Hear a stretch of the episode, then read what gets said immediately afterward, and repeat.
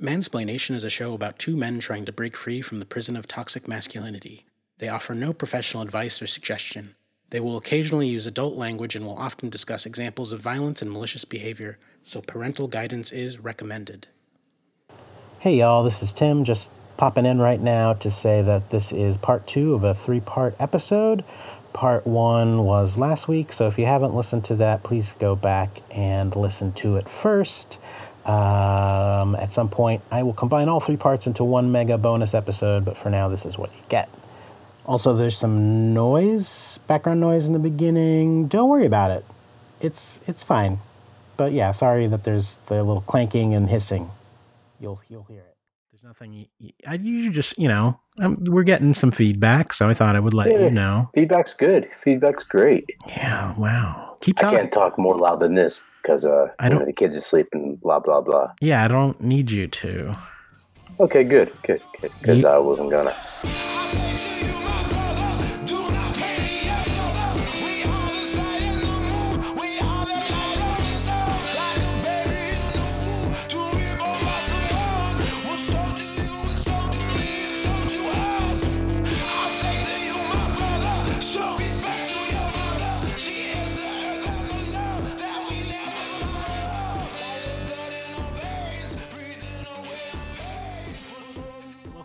Welcome to Mansplaination, a discussion between two friends about masculinity, pretty much. I'm Tim. hmm I'm Todd. Welcome to the Double T Show. Yep. I leaned back and I hit a sweet spot. Now I'm way louder. God damn it. That's probably what it is. The next comment's gonna be Tim. Quit, quit leaning back. What's wrong with you? Oh, uh, all I did this weekend was play video games, essentially, and eat oh pizza. my god, that sounds magical to me. Yeah. All I did this weekend was watch Disney cartoons. Oh, that that sounds magical too. no, no, it's not. Good ones. Oh, I, I, I got to give a credit. The uh, the more recent Disney cartoons tend to be a little bit better. I like the uh, the messages, the animation, the storylines a lot better. Uh, Okay. Moana is particularly good. I, I like Mhm. Frozen a lot more than I thought I would. Mm-hmm. We watched uh, Little Mermaid a little while ago. I have two young daughters, a Uh-huh. 4 year old and a two year old. And uh, Little Mermaid, I, I would say, is a little problematic. Yes, in many ways. Many, many ways. Um, I was just, yeah. Uh, uh, I mean, I forget how it came up, but specific, uh, specifically talking about gay-coded villains Mm. Oh, okay. and how Ursula is a very. That's yeah. That's I, I just encountered that a couple different people talking about that. She shows up as an example of you know drag, like you know using a lot of drag stereotype because she was modeled off of Divine. Yeah. Mm-hmm. Mm-hmm. From uh, yeah, John Waters fame. um, and she has tentacles, which are like penises. The, th- the thing that kind of bothered me is you have a girl who meets a Hmm. boy, instantly falls in love, willing to forsake the thing that is uh, her most uh, valued trait about herself, hmm uh, needs rescue, destroys her family in the process. But that's cool because she lives happily ever after. After she uh, kills Divine, after he kills Divine, she doesn't even do that. He stabs her. He stabs her with a boat. that's, I mean, that's pretty epic. Getting stabbed with a boat. It's pretty metal, but I mean, I said epic, but it's metal too. you said epic. It's it's metal. Yeah, I have this connection with the Little Mermaid because. I I don't know when it would have come out, like 92, 91. I would have been like 8. Um going to the movies with my parents Uh-huh. and I really wanted to see The Little Mermaid. My mom took me aside. Just she looked at me. She's like, "Your dad doesn't really want to see that. We can go see that another time, just you and me. Mhm. Let's go see. uh Let's go see National Lampoon's Christmas Vacation instead." Which Yeah, it's clearly a better movie. it, the fact that that's a family movie boggles my mind. It's a family movie in the eighties. but it, I feel like it still is. Like, I have a friend who essentially does like AV stuff with kids, not you know, like maybe like 10 to 12 year olds, preteens. Okay. Um, and I I, I think every, I think it's once a quarter, once like a half a year. They do a movie. They like script. They script out a movie. They write it. They shoot it, and then they screen it at you know at the auditorium in the school. Um, and Continue. they recently did National Lampoon's Christmas Vacation. I'm like, is that appropriate for children? And I'm like, I guess it is. I, I'm I'm running through it in my head. I, I, I can think of a couple like swears in it. I don't. I, don't I can't think of any nudity or sex in it. The Oh, it's, violence is incredibly cartoony. it's very sexual. I mean, it's a Chevy I, Chase. refresh my memory. Um, I mean, there's a scene with Kathy Kathy Ireland. I mean, do you remember Vacation? I don't. Is Vacation a family movie? I remember Vacation. I don't. I don't think it would be a family movie. I think it would be like a a movie for like teens and preteens. The movie you sneak into. Okay. Whereas Christmas, like it, it- it's essentially a slide down where European Vacation and the first Vacation are more teen to adult, and then Christmas Vacation is is sex is fun for the whole family. I would say that Christmas Vacation is a family movie in that, for some reason, you slap Christmas onto anything, it automatically becomes a family movie. I see. I know families that sit down and watch Bad Santa oh, together. I'm that that was the joke that went through my mind, and he and you were telling me no, that it's not a joke. That it's not a joke. And how many people do you know that consider uh, Die Hard a Christmas movie or Love Actually a Christmas movie? Love movie? Actually is a Christmas movie, though. It takes Mhm. place But is it a family Christmas movie? No, not not at all. movie? It involves nudity. It involves A lot of sex. situations, blatant Liam Neesoning going on right and left in that movie. So no, no, I would say it's a Christmas movie, but not a family Christmas movie. How do we get? How did we start talking about Christmas movies? It's March. Little Mermaid. Okay. Yeah. Um, My experience of Little Mermaid is I was 13 and when it came out, and I bought so many tickets to see The Little Mermaid, and I never saw it once because basically my Oh, family would drop me off at the Uh-huh. And it'd be like, "What are you buying a ticket to?" Little Mermaid, and then I would immediately walk into Exorcist 3 Uh-huh. or Jacob's Ladder or something like probably way beyond me. And I remember getting caught once uh, in, in Exorcist 3, and the guy came in and was like, This isn't Little Mermaid, is it? I was like, No, it isn't. He's like, You think you can handle this shit, kid? I was like, I think I can. All right, enjoy. And that, that was it. And the, in retrospect, the kid was probably like, I was 13, he was probably 16, but he seemed like a man of the world. is like, Yes, I pass. Right. Any anybody older than you, like anybody like a year or more older than you as a kid, it, they might as Mhm. well be thirty or fifty years old. If you have facial hair and you can drive a car, then you, you do your own taxes. And uh, yeah. it's a whole other world. To go back to uh, continue our conversation from last week, where we talked about the Oscars and do the right thing um, for a while, and then I tried to dovetail it into um, my theme of sexuality, which will make more sense With nine minutes left in the podcast. because uh, I was trying to fit it all in. We did not talk about the other favorite, fa- my other favorite famous Oscar snub, uh, which n- may, may now come from full circle because it's what Crash beat, or the award was given. Best Picture was given to Crash instead of this movie, which we also talked about at length last week. hmm What did Crash beat? Brokeback Mountain. I have never seen this. You've never seen Brokeback Mountain. I have never seen Brokeback Mountain. Not for lack of interest, not for lack of desire. I just, for some reason, have not. Well, let me just let me run through a synopsis of the movie just so you have some idea. And I'm not, I won't spend too much time on it since you haven't seen it. I, I've read the book. Oh, oh, I, I, would say that it's. I would say because the book's only 23 pages long, and it is short. And I would say at this point, if you haven't read the book or seen the movie, do yourself a favor. Uh, I can attest to the book being a treasure. Tim will obviously att- attest to the movie being wonderful. Take put put on pause. Do yourself a favor. Put something good in your life. Then come back. And we're back. I've read. I've also read the book. The book and the movie are pretty much shot for shot the same. They can't be shot for shot the same, but since the it's a short story, a novella, so yeah, so you know you know what happens. What do you think it's about? It's kind of what I tend to call an honest movie. Mm-hmm. in that it's about real people and how they have to react in a situation Mhm. and how they want. Uh, the premise is about two men and they, they work together. Um, Heath Ledger is the much more down to earth, the gruff man, or Jake Gyllenhaal plays kind of like the flashier character. The let me just go through the synopsis. I have right in front of me.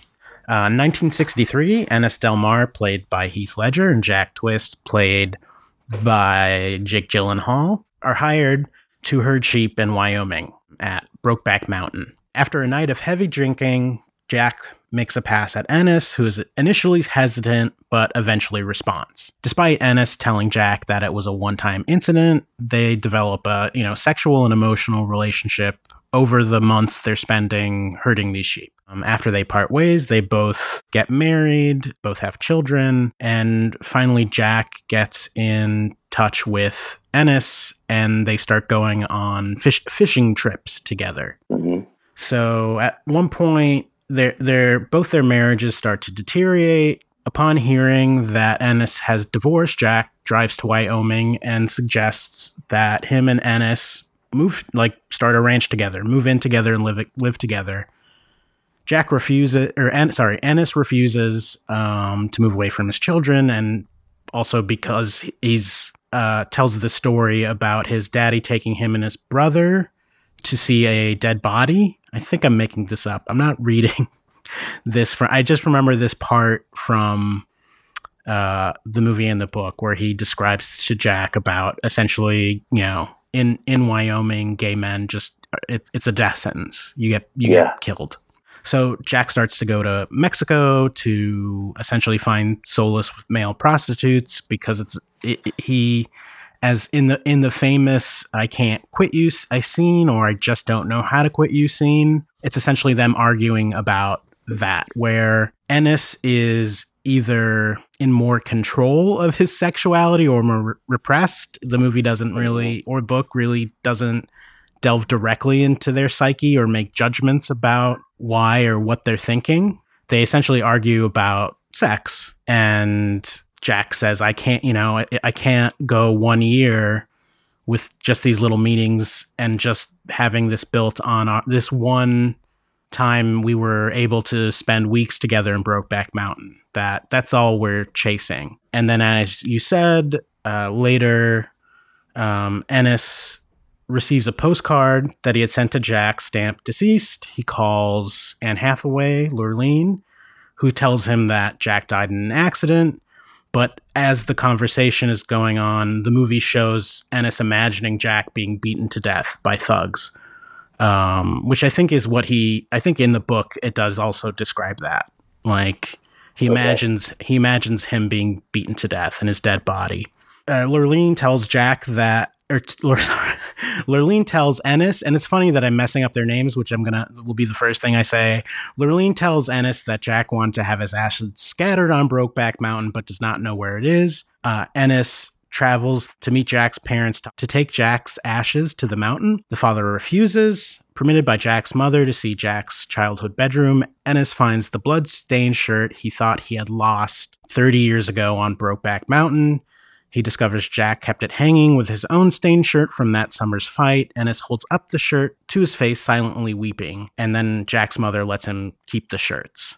And that that's pretty much the end of the movie. There's there's a coda after that, but uh, the the one reason I keep messing up their names because to me this movie, while it is a love story and a romance between about you know two people falling in love and trying to deal with that this, the ramifications of what it means for two male cowboys to be in love. To me it's also a very psychological character study of a single man and essentially about right like ennis and jack are essentially two sides of a coin right? I, I don't know if that illusion is ever made in the movie but right one is very quiet and reserved and very mm-hmm. self-possessed and the other one like you said jack is very flashy very forward very charismatic and very sexual right there's a scene between michelle williams and heath ledger where they argue about sex because she wants him to wear a condom so they don't get pregnant. And he's like, I don't want to wear a condom. I don't like that. And so he essentially Heath Ledger's like, I'm fine being celibate and not having sex with my wife. So a very Okay. it, it, you know it presents essentially a very you know two ends of a spectrum. One who is very reserved and very self-possessed and very interior. Do you think that Heath Ledger was not wearing, willing to wear a condom, so he wouldn't have to have sex with a woman? At that point, They- he they had two kids. To have sex with a man. No, Yeah, two kids could be twice. Well, that's what that that that's where the argument um, boils down to is that um, she doesn't want to have more kids, and he's like, and then that's what he's like. Well, it's like if you don't want to have kids, then why do you want to have sex with me? Kind of thing, right? Like to him, sex is a very practical. Not a pleasure experience. It's kind of like, okay, we need kids. Here we go. Let's do this. You don't want you don't want to have kids? Fine, I'm out of it. Yeah, both both characters are very complex, um, and I don't, uh, you know, I'm not gonna try to analyze the movie because I kind of want to get to the point because we're running out of time again. This is going to be like five a five part series. My point was to address that I don't identify as straight. Straight. I don't identify as gay or bi, but I do identify as queer. What does queer mean to you?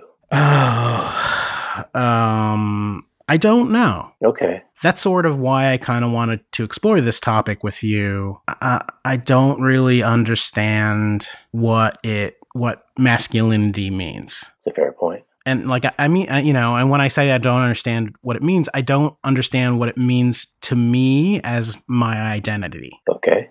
And one of the reasons I think that I've I struggle to talk about it is because I've always kind of like I've al- always kind of been aware of that When do you first become aware of this? Um, yeah, since I'm a kid, right? Like it's the standard. It's the standard answer. It, it, it wasn't even me questioning my own sexuality. Like it went very quickly to questioning the ideas of sexuality, masculinity, femininity, gender in general, and that I didn't see how they applied to me, kind of thing Okay. right? And if they didn't apply to me, what does that mean about uh, you know? It doesn't. I, it doesn't really apply to other people. Some of the questions that I texted you. Um, I will go back to something I touched on last week, which this was precipitated by feedback that we got from a listener about how we should talk more about sex work. I was like, well, okay, before we talk about sex work, we need we need to we need to build to that just so that we, you know, me both, you know, you and I and the listener but I should say, if you haven't listened to episode number nine of our show, go please start there. This is part two. Part one was episode nine. Well, well this is it. This is ten. As much as you're comfortable in telling me, I mean, this is personal, this is private, this is your own. What, what does it mean to identify as queer for you? Does this mean you're attracted to men? Does this mean you're attracted to men and women? Does this mean that you're interested in a relationship with a man? Or And and so this is why I struggle to to label it because I, I think some people say pan or bi, but that's not it, it's to me right. That's what going back what I sort of meant that gender doesn't apply to other. I'm attracted to whom I'm I'm attracted to. It has nothing to do with their gender, okay, okay, which is my understanding of it, uh, my, of my own identity and sexuality. okay. If you find somebody and they meet the criteria for somebody you're attracted to, then gender is not one of the criteria that's considered. it, it's it's funny because listening when I listened to and put out our episode about you know male female friendships, hmm I was like, oh, we this was where we should have started talking about it because I was like, oh, I don't see you know in that that conversation I talked about it doesn't make sense to me to limit your pool of potential friendships on just like oh I need to pick fifty percent of the population and you said it's the the thing about some men won't be friends with gay guys that you know that's that's something I've heard and something you've heard from other Mhm. men and other male friends is that you can't be friend with a gay man because maybe they want to have sex with you. hmm I'd had a conversation that essentially ended the friendship where I had a friend who would go up on a, a soapbox about how uh, transsexuality was a mental illness. Mm. to change your gender was against nature, right? Like he took a very, and this was someone who was otherwise very progressive in their beliefs, like not liberal, Okay. like progressive in their beliefs about But open minded in a lot of things. except this one thing. And he was, yeah, he was a he. He was a very masculine person, and he was someone who you either like men or you like women. You either are a man, you are a woman. Hmm. Yeah, and we, and at the time, I couldn't articulate it. I couldn't defend it or say it's like, well, you're kind of talking about me in that way, then Yeah. because to me it doesn't it shouldn't matter for me personally if it matters to you that's fine but it's not like they're going you know it's not some kind of deviancy that they're going to trick you into sex that's sexual right that that's a whole that's somebody who's a deviant you know sexually deviant. That's a bad person. a crime. That's a bad person. Right. I think about the scene, eh, you know, a Trainspotting. There's a, a scene where uh, one of the characters is at a club and starts making out with uh, another club person, one who, who he assumes to be female, and realizes that it's a tra- transvestite, transgen- transgender. And, and Ewan McGregor says, Oh, come on, it could have been beautiful. hmm Begbie, the the character played by Robert Carlyle, grabs him very violently and threatens to kill him if he says anything because he's not a puff. He's not a poof. Right. He's not gay.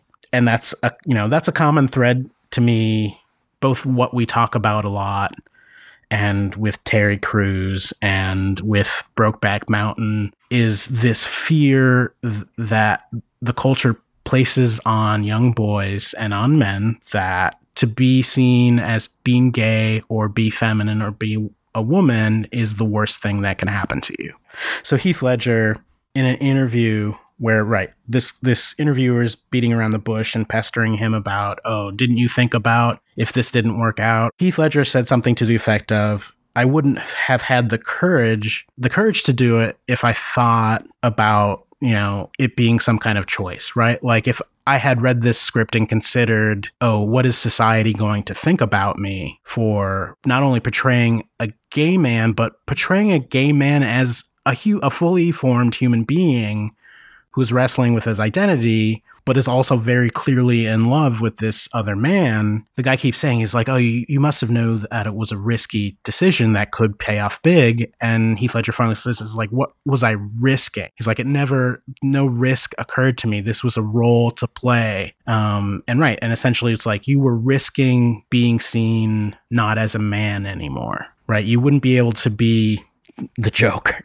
I guess if if Brokeback Mountain was not a huge success that it was, and a cultural cultural touchstone that it was, Jake Gyllenhaal's response was, uh, again, you know, in this same interview that I listened to, and I'll post I'll post both these interviews in the show notes. That he, a lot of people tell him that his character is the more female one, and he's like, I don't even know what that means. You had asked me, does my wife Jen, my wife, know about this? And if so, how did this conversation go down? And so I'm guessing what what I'm curious uh, before I answer is what do you think that conversation was? Or what would have the conversation been? In order to be able to ask you that question and have an understanding of how this co- how that conversation would have gone between you and your wife, I would have to know what does queer mean to you. what does queer mean to you is I think more important. It, it- why? Um because our identities aren't are are are reflections of how other people see us. And I would make the argument in that I can tell you that I am straight. Mm-hmm. And to me, that may mean one thing. But to another person out there who identifies as straight, it may mean something very different. Okay. It might mean I am in a committed relationship with my wife, blah, blah, blah. But if I ever find myself in a situation where it's me and men, I still intend to have sex and I'll, I'll kind of like gay for stay in prison, you know, or uh, in other situations. Whereas I will have my emotional needs met at one place, but when I get out to an area where I can have what I prefer, I will go back to that. Eh, that ultimately my point here is if you're not going to use the stereotypically agreed upon terms such as gay straight or bisexual if you're going to use something as queer I, would very much like to hear what your definition of that is. Why I brought up Kinsey last week as sort of a way to start here. Uh, I don't have the quote in front of me anymore, but but to paraphrase, Kinsey did not use the words homosexual and heterosexual to refer to individuals because he did not believe that that it was a term that could describe an individual sexuality because the things that you how you physically engage and how you mentally engage in your sexuality could be very different.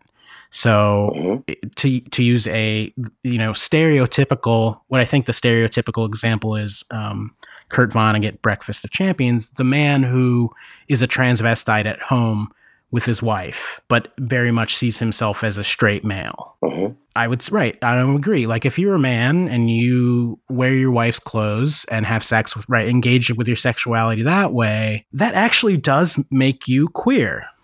Okay. And to say you're straight is because you are afraid of what it means to say you are queer. I can only come from this from the perspective of what I hope to be as an open minded, Mm-hmm. Straight, white, middle aged, blah, blah, blah. And for, for me, I just feel like if I am not these things, it's not up to me to define them. Okay. It's up to me to listen and understand. With uh, I'm I'm I'm, co- I'm not sure, but I'm comfortable not being sure. And this is where you feel you're at. Wow, that could this could we could just talk about this for two weeks. Yeah, this is a lot to unpack. And I would say maybe next time we just dive straight into this. Oh, but we need to like have like topic. No, I'm into this. I'm into this. You would right. I think this is the much more interesting part here than, uh, you know, what I think about the De La Soul Tommy Boy controversy, which we can talk about later. It's more real. Yeah, but to get there, at like I the way I've gotten here to this point is by how I've interacted with pop culture and movies, specifically Okay. movies. So I think that's why I keep using that as my touchstone That's fair. because I think both Do the Right Thing and Brokeback Mountain deal with this question of identity, how I see myself and how the world sees me and how I think the world should see me and how Mhm. the world thinks I should act. Both Brokeback Mountain Brokeback Mountain is, you know, more laser focused on sexuality where Do the Right Thing is about race, but that's that's how I'm I'm going to approach this conversation Okay. Both th- this idea of how we see ourselves and how other people see us and how we think other how we want other people to see us and how other people want to see us. Well, maybe that's a fair question, Tim. How do you want people to see you and and right that's why I, said i'm like i think we i you know before we talk about anything to do with you know sexual abuse sex crime sex work we just need to straight up have a conversation about sexual identity and sexuality um totally fair. because right i it's like right well i don't you know we keep and i said and it's like i'm fine with it it's like we're we're both straight white cis men is a fair way to describe the show But that's more me than you. really it's it's way more complicated than that um Okay. Because right from and to go back to that point of identity how how people how our friends and other people see us um i you know i'm having a friend where people describe me as straight it, you know i feel like everyone would say that right like it, there's no doubt even my homosexual friends my gay friends would call me straight um even though that's not how i see myself Okay. And I think the the the differences between those the the the intersection of that is interesting. Here's a question. Uh, maybe assign yourself a number on the Kinsey scale. Quick, now. In the middle, whatever the middle is, Okay. So like a 4.5. I, I think it's I think zero is completely heterosexual, Oh, okay. and and and again the the Kinsey scale is it's essentially both looking at sexual history, sexual desire, sexual fantasy. So zero is Okay. essentially saying you've never thought about or been attracted to or interacted physically with someone With of a the same sex. The same Yeah. sex. And then seven is the other end of that where you've never inter, you know, all of those things with a person of the opposite sex. Right. Um so yeah, So And- straight straight in the middle. Good choice of words, Todd. straight in the middle just to and somewhere i think I, identity and this in particular because you know sexuality is physical it's it's it's us physically engaging in the world Definitely. both gender and sexuality. It's the clothes you wear. It's uh, how you present yourself to the world. It's the people you spend time with. Uh, a lot of things. And I th- I th- think it's constantly in flux. Like it changes, right? Like uh, when you ask me how did that conversation go, it's like, well, does Jen know? Yes, but we never had a conversation. She knows because we've been together so long. And so it's not a conversation. It's more that's our relationship is that's part of our relationship is open, being open and talking about it. So like I, th- there was never a point that I said, "Hey, I I like I like other people and their bot in different bodies. I like men. I I would blow a dude if that's what you want me to say on tape, Todd." Not what I was trying to get from you, but uh, I'll, I'll edit that out. no, no, you leave that in there, Tim. Tim, you you leave that in there. God damn it. I will. Um, is there anything else you want to say before we sign off? Uh, the only thing I think I'd like to say, Tim, is I love you, brother, and uh, yeah, you've been there for me for my whole friendship and everything, and uh, you're taking this way too seriously. and uh, yeah, I, I I- I accept you no matter what. Thank you. I appreciate. I, I appreciate that. I won't make a joke or Yeah, dismiss yeah, it. you will. You are totally gonna make a joke. Nope. I'm gonna spite you. I'm I'm spiting you now. It's, you're spiting me is the joke, Tim. Therefore, I win. Huh? Okay, this has been Mansplaination with I'm Tim. Thank you for listening. I'm Todd. Thank you for listening. Yeah, and uh, join us next week for part three of our ongoing discussion of human sexuality and how we see it and how we define it and how we understand it. Thank you to Cullah for the use of our theme song, Freed from Greed, off their album Trinity. You can listen to more of their music at cullah.com, C U L L A H. As always, don't keep yourself in a box.